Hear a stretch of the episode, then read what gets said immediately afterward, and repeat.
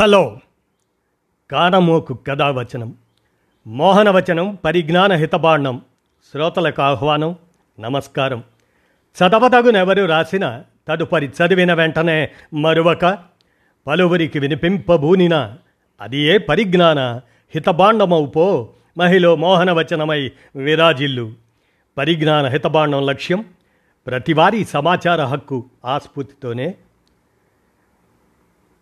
అనిశెట్టి సాయి కుమార్ విరచిత కందుకూరి వారి నూట నాలుగవ వర్ధంతి నివాళిగా ఆధునిక తెలుగు సాహిత్య వైతాళికుడు అనేటువంటి అంశాన్ని అనిశెట్టి సాయి కుమార్ విరచించగా కందుకూరి వీరేశలింగం గారి డెబ్భై ఒక్క సంవత్సరాల జీవిత ప్రస్థానాన్ని అంటే ఆయన పద్దెనిమిది వందల నలభై ఎనిమిది ఏప్రిల్ పదహారును బుట్టి పంతొమ్మిది వందల పంతొమ్మిది మే ఇరవై ఏడున మరణించారు.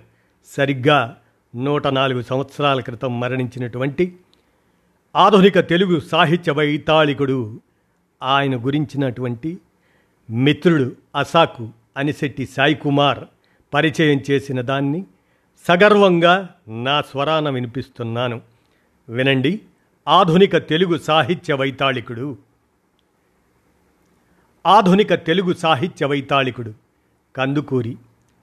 గ్రాంధిక భాష పురాణ గాథలు అవే ప్రధాన కథాంశాలుగా నడిచి ప్రబంధ సాహిత్యం పద్య సాహిత్యాలు మాత్రమే సారస్వతంగా వర్ధిల్లుతున్న కాలంలో తెలుగు సాహిత్యానికి ఒక గమ్యాన్ని గమనాన్ని నిర్దేశించి ముందుకు నడిపించిన మార్గదర్శి కందుకూరి వీరేశలింగం పంతులు. సమాజంలోని మూఢనమ్మకాలను పారద్రోలి శాస్త్రీయ భావాలను విస్తరింపజేయటానికి అవినీతి నిర్మూలనకు సమాజ గమనాన్ని ముందుకు నడిపించడానికి పదునైన వ్యవహారిక భాషను ఆయుధంగా చేసుకొని రచనలు సాగించాడు కందుకూరి. ప్రాథమిక విద్యను రాజమహేంద్రవరంలో పూర్తి చేసుకున్న ఆయన ఆంగ్ల విద్యను ఒక మిషనరీ పాఠశాలలో అభ్యసించాడు. ఈ ఆంగ్ల భాషా పరిజ్ఞానం ఆయన సాహిత్య జిజ్ఞాసను ఇనుమడింపజేసుకోవడానికి ఆలంబనగా మారింది. ఆంగ్ల భాష పరిజ్ఞానంతో భిన్న సంస్కృతులు ఆచారాలు ప్రజాస్వామిక తత్వము ఆయనకు పట్టుబడటంతో విశాల ప్రాపంచిక దృక్పథము కొత్త విలువలు ఆయనకు ఆరాధనీయమయ్యాయి. దాంతో కొత్త ప్రపంచం ఆయన కళ్ళ ముందు కనపడింది. చదువుకునే రోజుల్లోనే రెండు శతకాలు రాశాడు. పత్రికలకు వ్యాసాలు రాస్తుండేవాడు. రఘుపతి వెంకటరత్నం నాయుడు గారి బ్రహ్మ సమాజం ఆయనకు ఎంతో ఆదర్శవంతమైనదిగా కనపడింది. రఘుపతి వెంకటరత్నం గారు ఆంగ్ల విద్యా పారంగతుడు. ఆయనకు ఆంగ్ల భాషా కోవిదులైన శిష్యగణం ఉండేది. వీరంతా సంఘ సంస్కరణకు కృషి చేసిన సాహిత్య రంగంలో ప్రవేశించడానికి అవసరమైన తెలుగు సంస్కృత భాషా పరిజ్ఞానం వారికి లేదు. కానీ కందుకూరికి సంఘ సంస్కరణాభిలాషతో పాటు భాషా పరిజ్ఞానం కూడా ఉండడంతో తన సంస్కరణ ఉద్యమానికి సాహిత్యాన్ని ఆలంబనగా చేసుకున్నాడు. వితంతువులకు మళ్ళీ పెళ్ళి చేయటం బాల్య వివాహాలు జరగకుండా ఆపడం ఆయనకు తొలి రోజుల్లో ప్రధాన కర్తవ్యాలుగా ఉండేవి. చదువుకునే రోజుల్లో కేశవ చంద్రసేన్ రచనలు చదివి ఎంతో ప్రభావితుడయ్యాడు. విగ్రహారాధన పూజలు వంటి వాటి మీద ఆయనకు నమ్మకం తగ్గడమే కాకుండా దయ్యాలు భూతాలు అభూత కల్పనలని అర్థం చేసుకున్నాడు.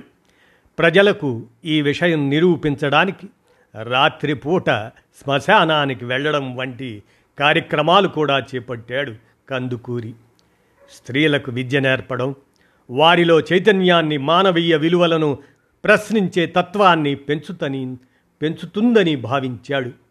అందుకై పద్దెనిమిది వందల డెబ్భై నాలుగులో ధవళేశ్వరంలో తొలిసారి బాలికలకు ప్రత్యేకంగా విద్యాలయాన్ని ప్రారంభించాడు.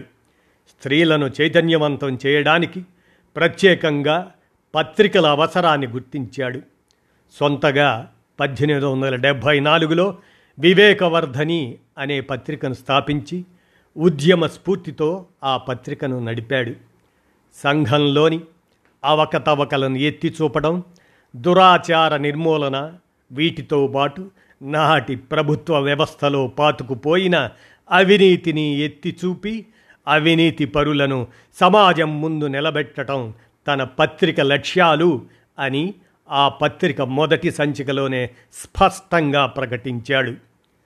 అన్నమాట ప్రకారం ఆ పత్రికలో సమాజంలో పాతుకుపోయి ఉన్న మూఢాచారాలను విశ్లేషించి నిరసించడమే కాకుండా ప్రభుత్వ కార్యాలయాలలోని అవినీతిని కూడా వదలకుండా దుమ్మెత్తిపోశాడు అవినీతి పరుల పాలిత వాళ్ళ పాలిట సింహస్వప్నంగా వెలువడిన ఆ పత్రిక చాలా తక్కువ కాలంలోనే విశేష ప్రజాదరణ పొందింది.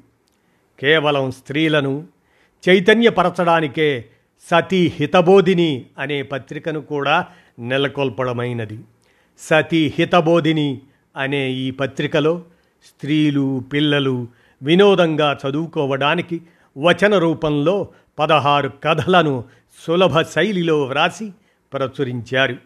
అవి చమత్కార రత్నావళి సతీమణి విజయం సుమిత్ర చరితం రఘుదేవరాజీయం కురంగేశ్వర వర్తక చరిత్రం కళావతి పరిణయం గయ్యాళిని సాధు చేయుట చిత్రకేతు చరిత్రం దానకేసరి విలాసం వైదర్భ విలాసం భానుమతి కళ్యాణం సరస జన మనోభిరామం మాలతి మధుకరం మొదలైనవి. వీటిలో కొన్ని కథల్ని కళాశాలల ప్రవేశ పరీక్షకు పాఠ్యగ్రంథాలుగా నిర్ణయించారు. అప్పటి వరకు రాజమండ్రిలో సరైన ముద్రణాలయాలు లేనందున మద్రాస్ అదే నేటి చెన్నై ఆ నగరం నుంచి పత్రికా ప్రచురణ జరిగేది. దానిని అధిగమించడానికై రాజమండ్రిలోనే స్వంతంగా ముద్రణాలయాన్ని స్థాపించారు. ఆనాడు జోగిని దేవదాసి బసివిని ఇటువంటి పేర్లతో బడుగు వర్గాల స్త్రీలను వేశ్యలుగా మార్చే దురాచారానికి భోగం మేళాల వంటి దురాచారాలకు వ్యతిరేకంగా రాశాడు కందుకూరి.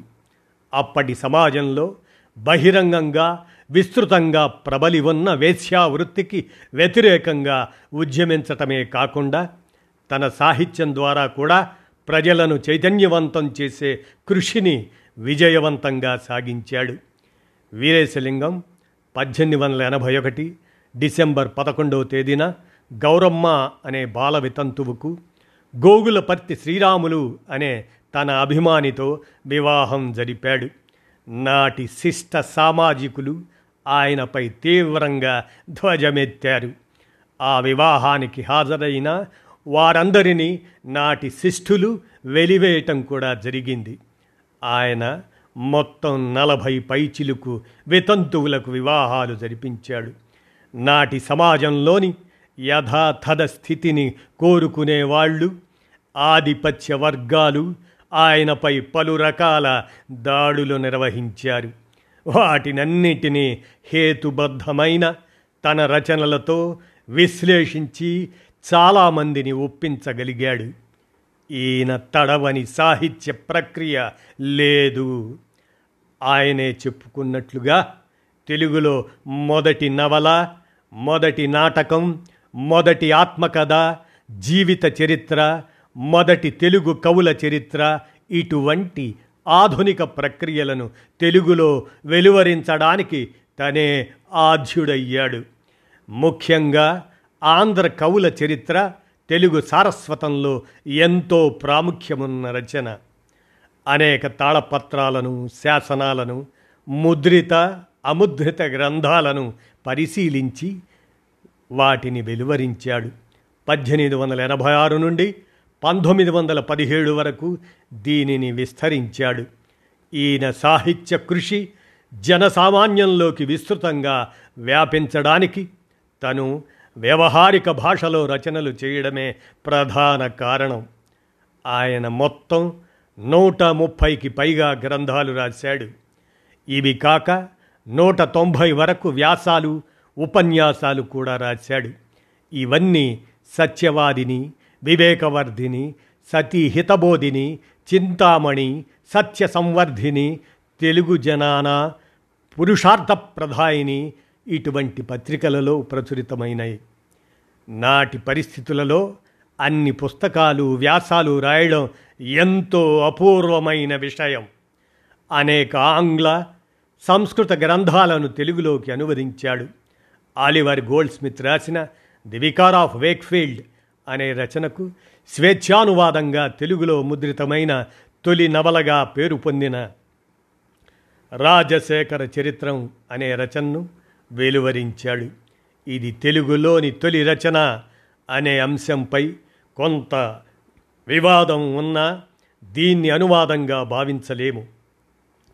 ఆ నవలకు దీనికి పోలికలు ఉన్నా ఈ రచనకు ఆ నవల కొంత ఉపకరించిన ఇది అనువాదం కానీ అనుసరణ కానీ కాదని వీరేశలింగం గారే స్వయంగా చెప్పారు. ఈ నవలలో రచయిత సామాజిక దురాచారాలను మూఢనమ్మకాలను తీవ్రంగా అధిక్షేపించడమే కాకుండా చక్కని తెలుగు నుడికారాన్ని సామెతలను లోకోక్తులను ఉపయోగించడం ద్వారా ముందు తరం నవల రచయితలకు మార్గదర్శకుడయ్యాడు. ఆంగ్లంలో చోనాథన్ స్విఫ్ట్ రాసిన గలీవర్ ట్రావెల్స్ అనే నవల కేంద్ర భావన్ను ఉపయోగించుకొని సత్యరాజా పూర్వదేశ యాత్రలు అనే నవల రాశాడు. ఈ నవలలో సమాజపు వికృత సంఘటనలను ఆచారాలను తీవ్రమైన వ్యంగ్యంతో తూర్పారబట్టాడు. ఈయన పద్దెనిమిది వందల ఎనభై మూడులో రాసిన సత్యవతి చరిత్రం అనే నవల బాగా ప్రాచుర్యం పొందింది. ఈ నవలలో ఆయన స్త్రీలకు విద్య నేర్చుకోవలసిన అవసరాన్ని సమాజంలో స్త్రీ విద్యా ప్రాముఖ్యతను ఒప్పించి మెప్పించే విధంగా అక్షరీకరించాడు. తెలుగులో నీతి చంద్రికగా అనువాదమైన పంచతంత్రం అనే నీతి కథల గ్రంథాన్ని పరవస్తు చిన్నయ్య సూరి అనువదించాడు. ఆయన అనువదించకుండా వదిలివేసిన సంధి విగ్రహం అనే భాగాలను వీరేశలింగం అనువదించాడు ప్రజల్లో ఉన్న మూఢ విశ్వాసాలను నిర్మూలించాలంటే శాస్త్రీయ రచనలు అవసరం అని భావించి పద్దెనిమిది వందల డెబ్భై ఐదులో శాస్త్రీయ గ్రంథ రచనలు ప్రారంభించాడు. తొలుత ప్రకృతి శాస్త్ర గ్రంథాన్ని రచించిన ఆయన అనంతరం పదార్థ వివేచన శాస్త్రాన్ని ప్రశ్నోత్తరాల రూపంలో ప్రచురించాడు. భూగోళ స్వభావ దీపిక అనే శాస్త్రీయ గ్రంథాన్ని కూడా రాశాడు. ఈయన రచనలలో హేతువాద భావాలను జొప్పించి అనన్య ప్రతిభతో హాస్య వ్యంగ్యాలను ప్రతిభావంతంగా మేళవించి రాసిన ప్రహసనాలు అందరూ తప్పక చదవాల్సిన పుస్తకం. వీటిలో చాలా ప్రహసనాలను తను నడిపిన వివేకవర్ధని పత్రికలో ప్రచురించాడు.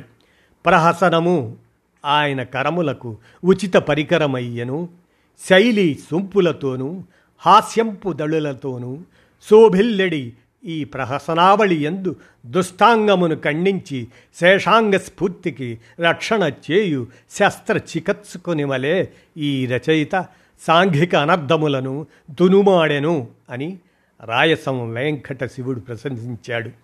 సుమారు యాభైకి పైగా రాసిన ప్రహసనాలలో వివరించిన అనేక అంశాలు నేటికి వర్తించే ఔచిత్యాన్ని కలిగి ఉన్నాయి.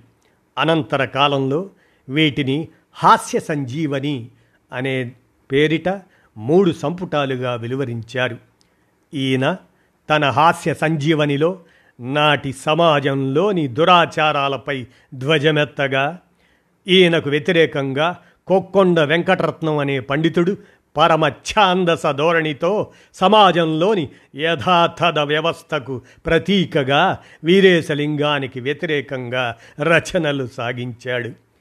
కందుకూరి హాస్య సంజీవని పత్రికకు వ్యతిరేకంగా హాస్యవర్ధిని అనే పత్రికను స్థాపించి నడిపాడు. ఎంతో ఆసక్తికరంగా చదివించేలా అక్షరీకరించిన ఈ ప్రహసనాలు తెలుగు సాహిత్యంలో ఆణిముత్యాలుగా కలకాలం నిలిచిపోతాయి. వీటిలో సమస్త మత సాంఘిక దురాచారాలలోని కల్మషాన్ని కడిగి పారేశాడు వేశ్యాలాలస బాల్య వివాహాలు కన్యాశుల్కం మతాచారాల పాటింపులోని అజ్ఞానపు మూర్ఖత్వం కులభేదాలు శాఖాభేదాలు అమాయకత్వం స్వార్థ చింతన ఇటువంటి అనేక అంశాలను తీవ్రమైన వ్యంగ్య ధోరణితో హాస్యస్ఫోరకంగా రచించాడు కందుకూరి.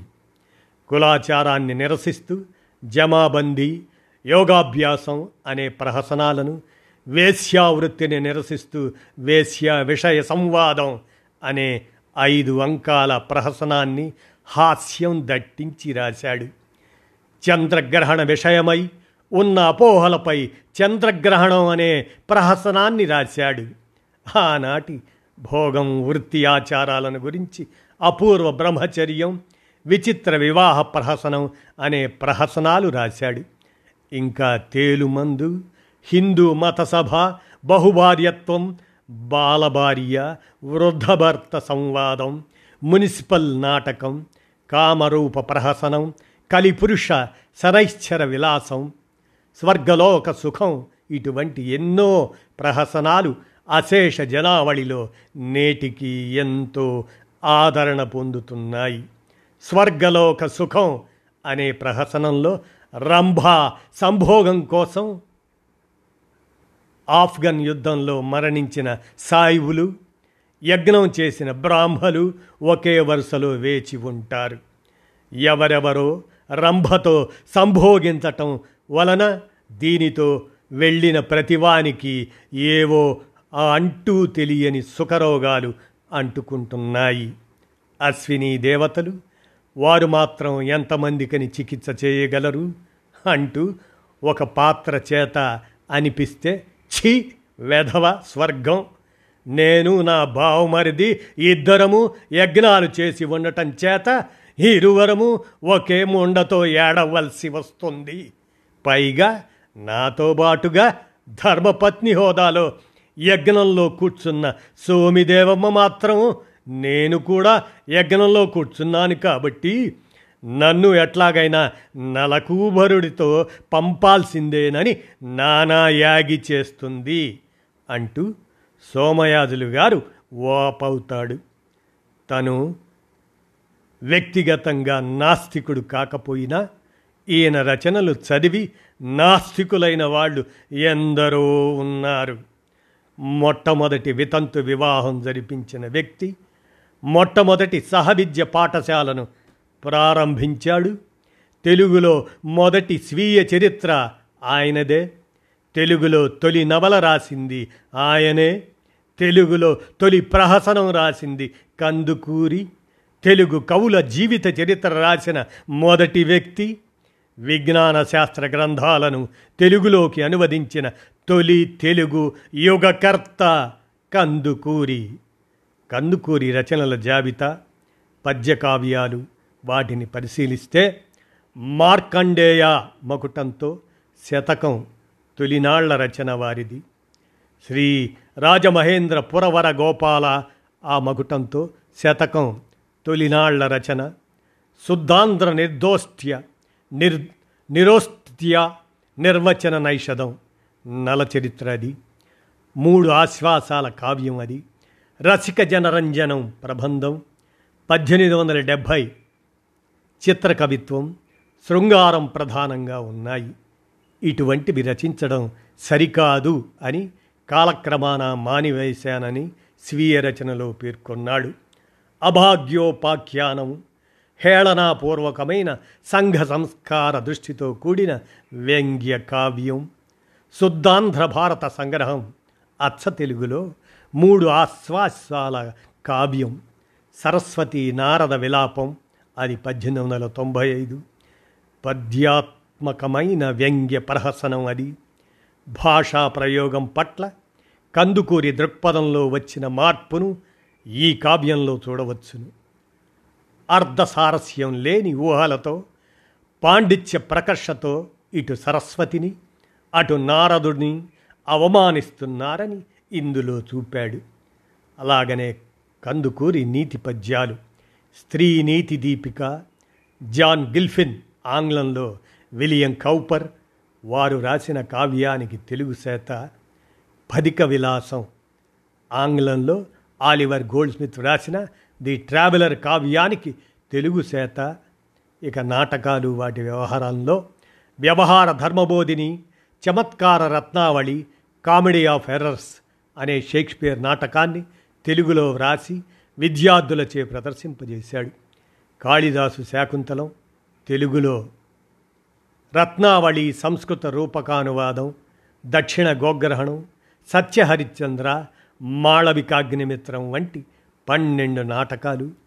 ఇక నవలల విషయానికొస్తే ప్రధాన వ్యాసం రాజశేఖర చరిత్రం. రాజశేఖర చరిత్రం తొలి తెలుగు సాంఘిక నవల. ఆంగ్లంలో ఆలివర్ గోల్డ్ స్మిత్ రాసిన వికార్ ఆఫ్ వేక్ఫీల్డ్ అనే నవలకు దీనికి కొన్ని పోలికలు ఉన్నాయి అయితే ఆ నవల కొంత ఉపకరించిందని కానీ ఇది అనువాదం కానీ అనుకరణ కానీ కాదని వీరేశలింగం గారే స్వయంగా చెప్పారు. పంతులు గారి మహాయశస్సునకు శరత్ కౌమది వంటిది అని అక్కిరాజు రమాపతిరావు అన్నాడు. ఇందులో రచయిత సాంఘిక దురాచారాలను మూఢనమ్మకాలను విమర్శించాడు. చక్కని తెలుగు సామెతలను లోకోక్తులను ప్రయోగించి ముందు తరం నవలలకు మార్గదర్శకంగా నిలిచాడు కందుకూరి. సత్యరాజా పూర్వదేశ యాత్రలు ఆంగ్లంలో జోనాథన్ స్విఫ్ట్ రాసిన గలివర్స్ ట్రావెల్స్ ఆధారంగా రాశాడు. ఇందులో సమాజపు వికృత సంఘటనలను అవహేళన చేశాడు. ఆడమలయాళం అనే పదం ఇందులోంచే ప్రసిద్ధమైంది. సత్యవతి చరిత్రం అది పద్దెనిమిది వందల ఎనభై మూడు. స్త్రీ విద్యాభివృద్ధిని ప్రాముఖ్యతను బోధించే నవల. ఆ రోజుల్లో ఇది మంచి ప్రాచుర్యాన్ని పొందింది. చంద్రమతి చరిత్రము పద్దెనిమిది వందల ఎనభై నాలుగులో మత విషయాలను ధర్మాలను స్త్రీ అభ్యుదయాన్ని ప్రోత్సహించే నవల అది. ఇక ప్రహసనాల విషయానికొస్తే సాంఘిక దురాచారాలను సంభాషణాత్మకంగా వినోదాత్మకంగా విమర్శించే ఇటువంటి ప్రయోగానికి వీరేశలింగమే ఆద్యుడు చాలా ప్రహసనాలను వివేకవర్ధని పత్రికలో ప్రచురించాడు. ప్రహసనము ఆయన కరములకు ఉచిత పరికరమయ్యను. శైలి సొంపులతోనూ హాస్యంపు దళులతోనూ శోభిల్లెడి ఈ ప్రహసనావళి ఎందు దుష్టాంగమును ఖండించి శేషాంగ స్ఫూర్తికి రక్షణ చేయు శస్త్రచికిత్సకుని వలె ఈ రచయిత సాంఘిక అనర్థములను తునుమాడెను అని రాయసం వెంకట శివుడు ప్రశంసించాడు. సుమారు యాభైకి పైగా రాసిన ప్రహసనాలలో పది వరకు ఆంగ్ల మూలాలపై ఆధారపడాయి. తక్కినవి స్వతంత్ర రచనలు ప్రహసనాలు హాస్య సంజీవని పేరుతో మూడు భాగాలుగా ప్రచురితమయ్యాయి. కొన్ని ప్రసిద్ధ ప్రహసనాలను చూస్తే పెళ్ళి వెళ్ళిన తరువాత పెద్ద పెళ్ళి లోకోత్తర వివాహం వేశ్యాభిమానం ఛాదస్థపుడు ఆచారాలు శాఖాభేదాలు అజ్ఞానం అమాయకత్వం స్వార్థం ఇటువంటి అంశాలు కలగలిపినవి. జమాబందీ యోగాభ్యాసం కులాచారాన్ని నిషేధిస్తూ నిరసిస్తూ వేశ్య విషయ సంవాదం చంద్రగ్రహణం తేలుమందు హిందూ మతసభ బహుభార్యత్వం బాలభార్య వృద్ధ భర్తృ సంవాదం మున్సిపల్ నాటకం కామరూప ప్రహసనం కలిపురుష శనశ్చర శనైశ్చర విలాసం కలి శని కలిసి దేశంలో ప్రజలను అజ్ఞానులుగా మూడులుగా మద్యపాన ప్రియులుగా చేస్తున్నారని వేశ్యా ప్రియ ప్రహసనం ఐదు అంకాల ప్రహసనం అది. ఎంతో హాస్యం మిళితమైనది. ఆనాటి భోగం ఆచారాలను గురించి అపూర్వ బ్రహ్మచర్య ప్రహసనం విచిత్ర వివాహ ప్రహసనం. అయితే ఇక కథలు అధికంగా కందుకూరి కథలు స్త్రీల అభ్యుదయాన్ని ప్రోత్సహించేవిగా ఉన్నాయి. కొన్ని ఆంగ్ల మూలాల నుండి అనుసరించినవి కానీ అధికంగా స్వతంత్ర రచనలే. సతీ హితబోధిని అనే పత్రికలో ఎక్కువగా ప్రచురించాడు. నీతి కథామంజరి అనే నూట యాభై ఎనిమిది చిన్న కథల సంకలనాన్ని కూడా వెలువరించాడు. ఇక వ్యాసాల విషయానికి వస్తే వివిధ అంశాలపై వీరేశలింగం నూట తొంభై దాకా వ్యాసాలు ఉపన్యాసాలు వ్రాశాడు. సత్యవాదిని వివేకవర్ధిని సతీ హితబోధిని చింతామణి సత్య సంవర్ధిని తెలుగు జనానానం వంటి పత్రికల్లో ఇవి ప్రచురితమైనాయి. ఉదాహరణకు కొన్ని వ్యాసాల శీర్షికలు గమనిస్తే దేశీయ మహాసభ దాని ఉద్దేశాలు రాజ్యాంగ సంస్కరణము కులాచార సంస్కరణము ఇంగ్లీష్ ప్రభుత్వం వలన లాభాలు నీతి విద్య కంటే నీతి ముఖ్యం మానుష ధర్మం ఈశ్వరోపాసనం చదువెరగని స్త్రీలు తమ బిడ్డలకు శత్రువులు అత్తగారి కోడంటికం భార్యాభర్తల ఐకమత్యం స్త్రీ పునర్వివాహ శాస్త్ర సంగ్రహం స్త్రీ పునర్వివాహ విషయకోపన్యాసం. ఇక చరిత్రల విషయానికి వస్తే ఆంధ్ర కవుల చరిత్ర ఈ గ్రంథ రచన ఆంధ్ర వాంగ్మయ చరిత్రలో ఒక ముఖ్య ఘట్టం. సమగ్రమైన పరిశోధనాత్మకమైన ప్రణాళికాబద్ధమైన కవుల చరిత్ర రచనకు అది యత్నం. అనేక తాళపత్రాలను శాసనాలను ముద్రిత అముద్రిత గ్రంథాలను పరిశీలించి వెలువరించిన గ్రంథం. పద్దెనిమిది వందల ఎనభై ఆరు నుండి పంతొమ్మిది వందల పదిహేడు వరకు ఇది విస్తరించబడింది. ఇక స్వీయ చరిత్ర విషయానికి వస్తే పంతొమ్మిది వందల మూడు అప్పటి నుంచి పంతొమ్మిది వందల పదిహేను మధ్య ఆయన సాగించిన రచన స్వీయ చరిత్ర. నిష్పక్షపాతంగా వచన శైలిలో సాగిన రచన. కొమర్రాజు వెంకట లక్ష్మణరావు నడిపే విజ్ఞాన చంద్రికా గ్రంథమాల వారు దీనిని ప్రచురించారు. ఇది ఆనాటి సామాజిక స్థితికి అద్దం పట్టే రచన. తెలుగులో వచన స్వీయ చరిత్రకు ఇది ఆద్యం. దేశ చరిత్ర నాయకుల చరిత్ర ఉత్తమ స్త్రీల జీవిత చరిత్రలు. ఇవి కాక ఇతర రచనలుగా సంగ్రహ వ్యాకరణం లక్షణ గ్రంథం కావ్య సంగ్రహం లక్షణ గ్రంథం తర్క సంగ్రహానికి ఆంధ్రీకరణం ఋగ్వేదానికి తాత్పర్యం శరీర శాస్త్ర సంగ్రహం జ్యోతిష్ శాస్త్ర సంగ్రహం జంతు స్వభావ చరితం వీరేశలింగం నడిపిన పత్రికల విషయానికి వస్తే వివేకవర్ధిని సతీహితబోధిని సత్య సంవర్ధిని సత్యదూత చింతామణి తెలుగు జనాన విశిష్టత ఒక వ్యక్తిగా ఆయన విశిష్టతని మనం గమనిస్తే సంఘ సంస్కర్తగా రచయితగా వీరేశలింగానికి అనేక విశిష్టతలు ఉన్నాయి. అనేక విషయాల్లో ఆంధ్రులకు ఆయన ఆద్యుడు ఆరాధ్యుడు ఆధునికాంధ్ర సమాజ పితామహుడిగా కీర్తి గడించిన వ్యక్తి కందుకూరి. ఆయనకున్న ఇతర విశిష్టతలను గమనిస్తే మొట్టమొదటి వితంతు వివాహం జరిపించిన వ్యక్తి మొట్టమొదటి సహవిద్య పాఠశాలను ప్రారంభించాడు. తెలుగులో మొదటి స్వీయ చరిత్ర ఆయనదే. తెలుగులో తొలి నవల రాసింది ఆయనే. తెలుగులో తొలి ప్రహసనం రాసింది కందుకూరి వీరేశలింగం. ఆయనకి నివాళులు. రాజమండ్రి కోటిపల్లి బస్సు నిలయం కూడలిలో వీరేశలింగం విగ్రహం కొటికలపూడి సీతమ్మ ఇలా చెప్పింది. ఒక ఎడ స్త్రీ పునరుద్వాహమును గూర్చి వాదించు పండిత వరులతోడ సరగనింకొక దశ సంఘ సంస్కరణ చే చెలగు సభను ఉపన్యసించుచుండ పరగా వేరొక దశ పత్రికా ప్రకటన భారంబు వహించు ప్రజ్ఞ.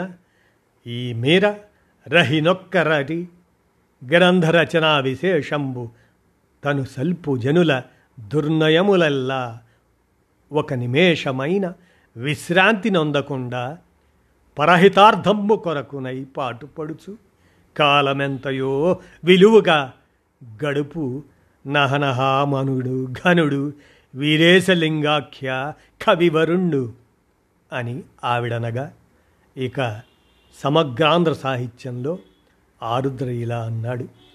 అదేం చిత్రమో గాని తాము శారీరకంగా దుర్బలులైన జాతిని బలిష్టం చేసి దేశాభివృద్ధిని భాషాభివృద్ధిని సాధించిన మనోబల భీములలో పంతులుగారు ప్రథములు.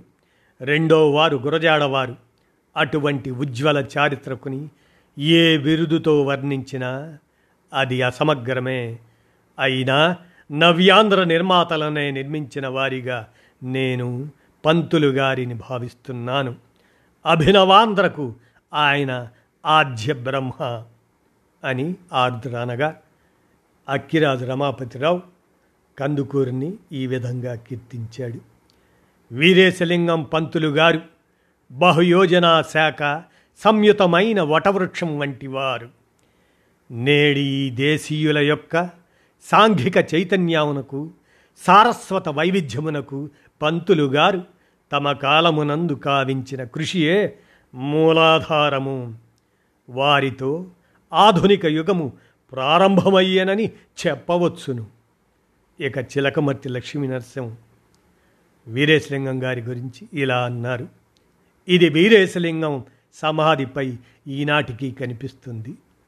చిలకమర్తి లక్ష్మీ నరసింహం వ్రాసినటువంటి ఆ సందేశం లాంటిది. తన దేహము తన గేహము తన కాలము తన ధనంబు తన విద్య జగజ్జనులకే వినియోగించిన ఘనుడు ఈ వీరేశలింగ కవి జనులారా అని చిలకమర్తి లక్ష్మీ నరసింహ విరచిత ఈ భావనను వీరేశలింగం సమాధిపై ఈనాటికి కనిపిస్తుంది. అంతటి మహనీయుడికి ఆధునిక తెలుగు సాహిత్య వైతాళికుడు అని అనిశెట్టి సాయి కుమార్ కందుకూరి వారి నూట నాలుగో వర్ధంతి నివాళిగా వ్రాసిన దాన్ని కందుకూరి వీరేశలింగం గారి డెబ్భై ఒక్క సంవత్సరాల జీవిత ప్రస్థానాన్ని నేటి తెలుగు వారికి మిత్రుడు అసాకు అనిశెట్టి సాయి కుమార్ పరిచయం చేసిన దానికి సగర్వంగా సవినమ్రతగా నా స్వరాన్ని జత చేసి కానమోకు కథ వచ్చిన శ్రోతలకు మీ కానమోకు స్వరంలో వినిపించాను. విన్నారుగా? ధన్యవాదాలు.